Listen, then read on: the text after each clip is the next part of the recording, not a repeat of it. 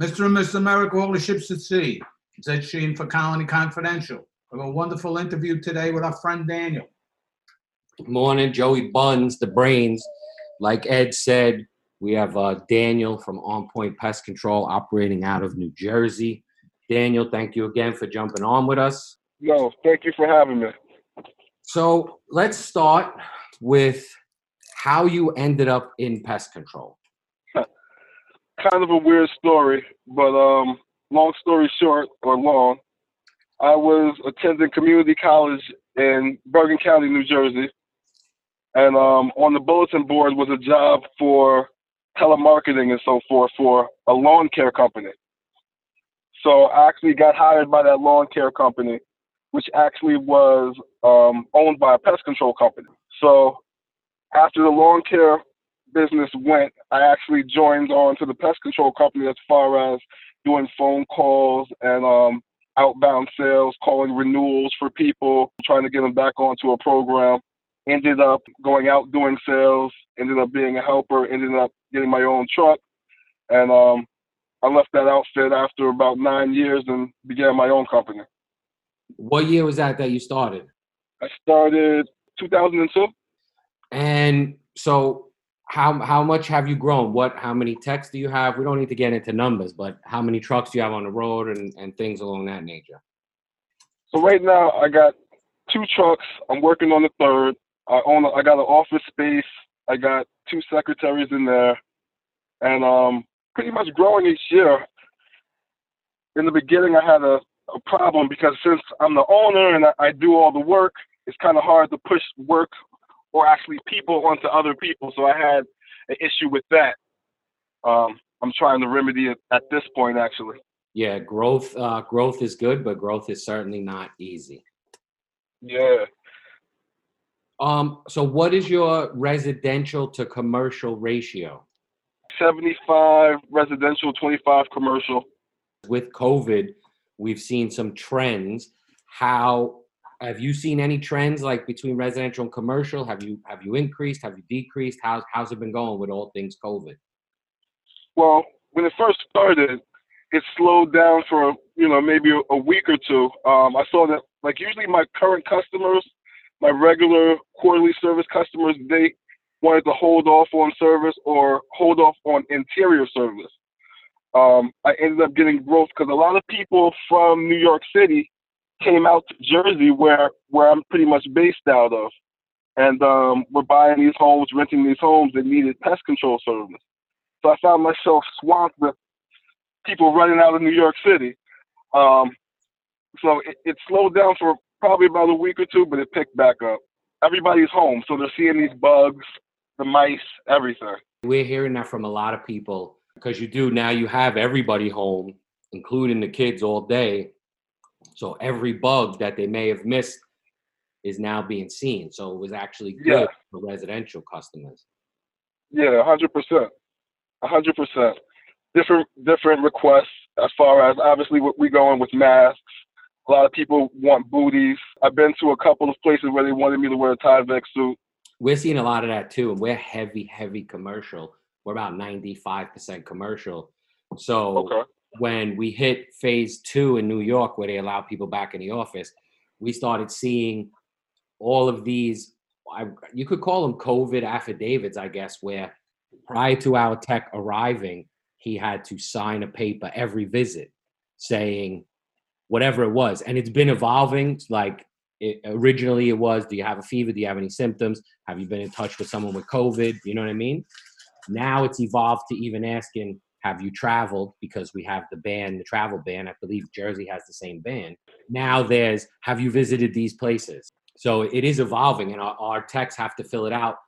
So some facilities we're in twice a week, some facilities we're in daily. Almost all of our team has their own personal thermometer, and they take their temperature every day before coming in and send a picture of it. Uh, we were going to implement that in the field with the techs, but because all of 90% of our places have temperatures taken when the guys enter, we didn't have to. Not that it's a big expense; it's like five bucks, ten bucks for a th- thermometer. But uh, Yeah, they're doing it at their first account anyway. Ninety, not, if all- not all of them are doing it. So um, it just it's definitely been a crazy time. Um, Yeah. are you using industry specific software? Um, are you still using paper? How are you managing? I'm-. Yeah. Yep, And I've been on Pest PestPac for a while. do you like it? Um, no. I mean, I, I I've just been dealing with it, but I'm not in love with it. I've been with PestPac since about 2004, and um, it is certainly a love hate relationship. Yeah. Talking to an IT person, you have to ask the same question like 20 different ways until they understand what you're truly asking. And and I, I feel like over the course of the past 16 years, we've kind of figured out their language a little bit and how to ask questions. So it's it's been a learning process for us. I, I do wish that PestPac would. I mean, Jesus, their their industry is pest control for the most part, as well as lawn care. I wish they would have learned at some point how to speak our language, and uh, Yeah. that's really their biggest downfall is not truly understanding their customer base. You know, they they do what what do they do? Like uh, uh, they do fixes or patches twice a month, sometimes four or five times a month, and to understand the patch, you have to be, sometimes you really have to be an IT person, and we're not. We are certainly business people, but we're pest management professionals. And, you know, I talk to them and I'm like, do, do you want me to explain to you how to get rid of roaches or do you want me to just get rid of them? What do you want me to do? So if, if you want me to explain it to you, then I'm going to explain it to you as if you were a customer. So i treat you like almost like a child so that you understand everything. They i feel like they don't do that. They're way too technical. Yeah. They gotta speak our language, and I I know we're not the only people experiencing this because I've been using this pest the software just as you know just as long as you you know with the with the company that I was with, and then switching over, and it's it seems you know it's not getting really better than this. No I, we are still a firm believer that PestPac workwave and now it's uh, known for all of its um, issues it's still the top in the industry Yeah, I I, I used I think when I first started I used some type of software that was starting out, and it, it just didn't it just wasn't good for me. It, it really was it, it wasn't good for me. But they sold me on it, and it just it wasn't. PestPac was better. I'd rather deal with it, but it had some something has to come out better, or they gotta do something. Yes. Um, so, so just so everybody listening knows, we met Daniel through social media. We found him, I would say, on social media. So, Daniel, you have a pretty good presence on social media. Why do you think it's important to have that presence on social media? It's just another footprint for your company. I mean, we we're on Google, you know, um, you know, you could go to our websites and so forth like that, but you can actually get to know a person, see what they do on Instagram, and you can engage. I like it, you know, I'm engaging with other pest control professionals, and a lot of people, even com- customers, end up coming from it. But you have a different presence as far as people seeing stuff that's professional, but a little bit more out in the field like if I'm doing a wasp job, they can see it done. They see what I'm doing, and it's a, a little bit more personal.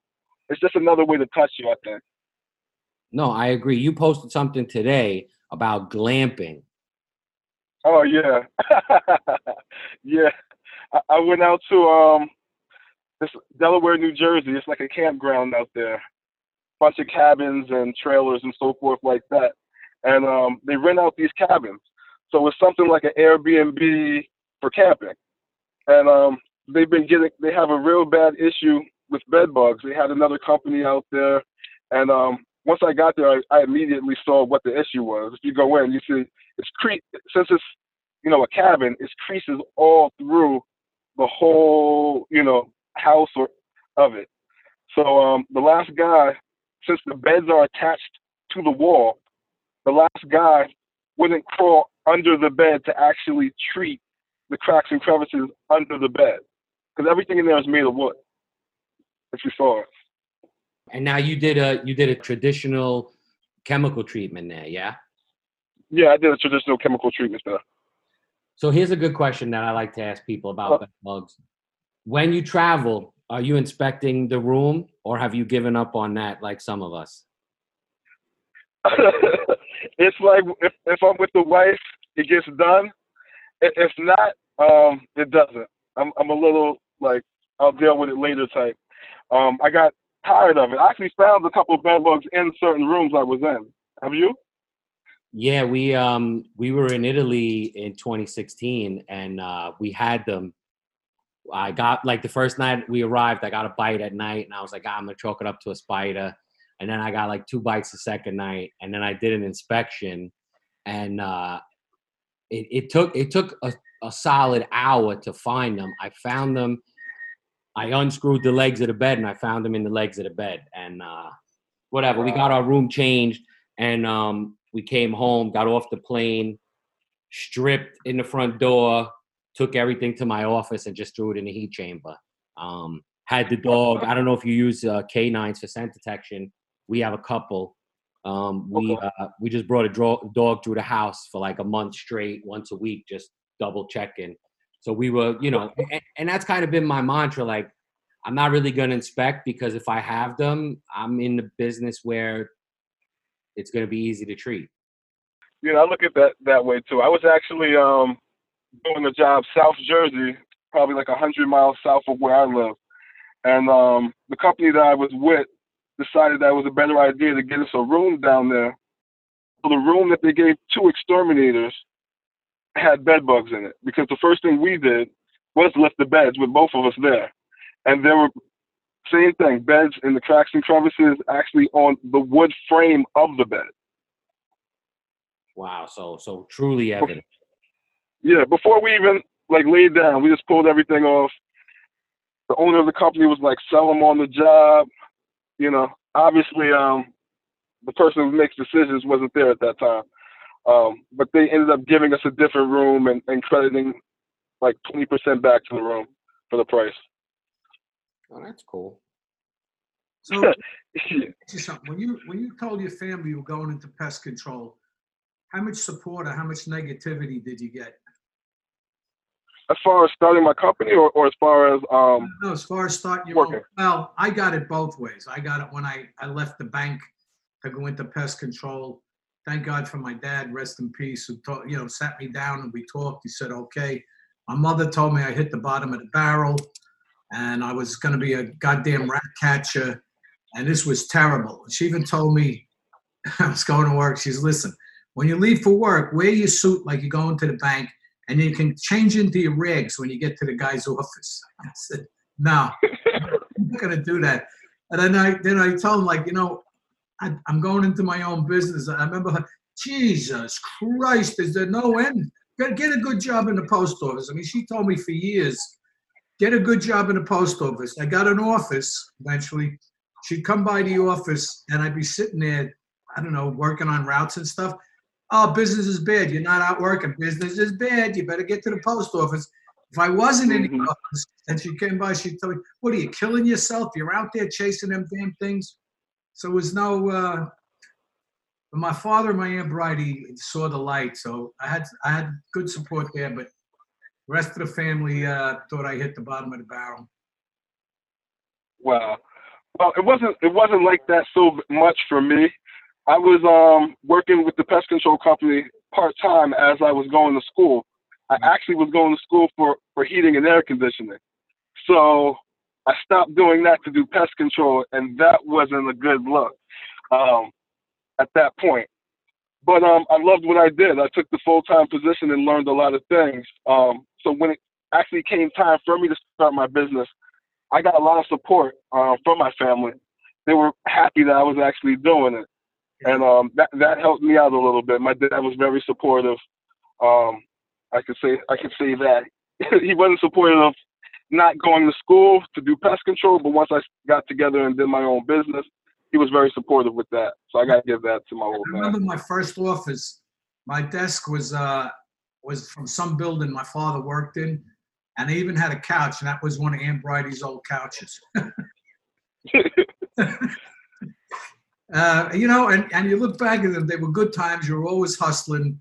You were making a living, and um, I don't know, it turned out really well eventually. But um, I still look back on those days like you had a lot of fun, and um, You were always hustling. It was just a good time. And and you know, Yeah. you knew, I knew that I, this is it. This is this is how I'm going to make a good living and be successful. I just got to keep learning, learning, learning.